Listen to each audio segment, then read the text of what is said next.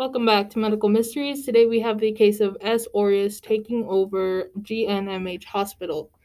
Physicians at Garcia Newgard Memorial Hospital first started noticing symptoms of a infection in their 11 patients after receiving treatment while at the hospital. The treatments ranged from treatments for cancer, diabetes, broken arms, and other um, surgeries. And the common symptoms that were being found after those treatments was rashes, uh, skin infections, UTIs, respiratory infections, and pneumonia.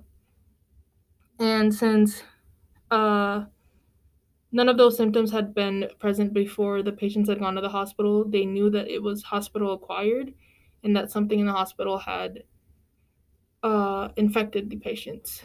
So, after they found out that it was hospital acquired, they wanted to um, figure out if it was like a person or if it was a medical supply that was contaminated with something. So, what they did was they tracked all the supplies that the hospital had received and they found out that every room had shipments of antibacterial wipes and those same exact wipes also had a recall on them. Um, and after they did that, they took samples from every patient and examined them to see what the bacteria or virus looked like. They found out that it was a bacteria. And, and then after inspection, they determined that it was S. aureus or Staphylococcus aureus to be exact. This is a gram positive bacteria that stains purple, which means it's not as dangerous as the gram negative bacteria that can infect. Um, it typically has a round shape and a mustard yellow color and it is usually found in the respiratory tract and skin, which explains why the patients were getting rashes and respiratory infections and UTIs, stuff like that. And uh, it was discovered, like we said, that it was through direct contact with what was believed to be the wipes, which were tested for and uh, yeah, came out positive to be S. aureus.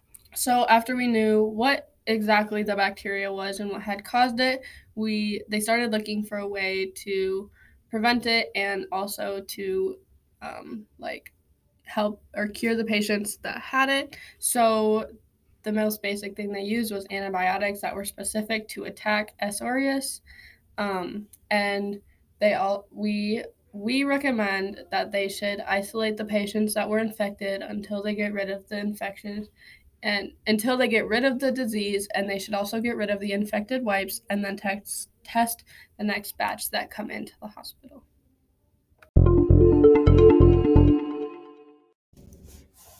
Tips for preventing staph infections like the, that of s. aureus is to wash your hands thoroughly with soap and water. Um, use hand sanitizer when necessary. And uh, don't cook or prepare food for others if you have a staph, staph infection on your skin. And make sure to get immediate treatment for anything that you believe could be an infection.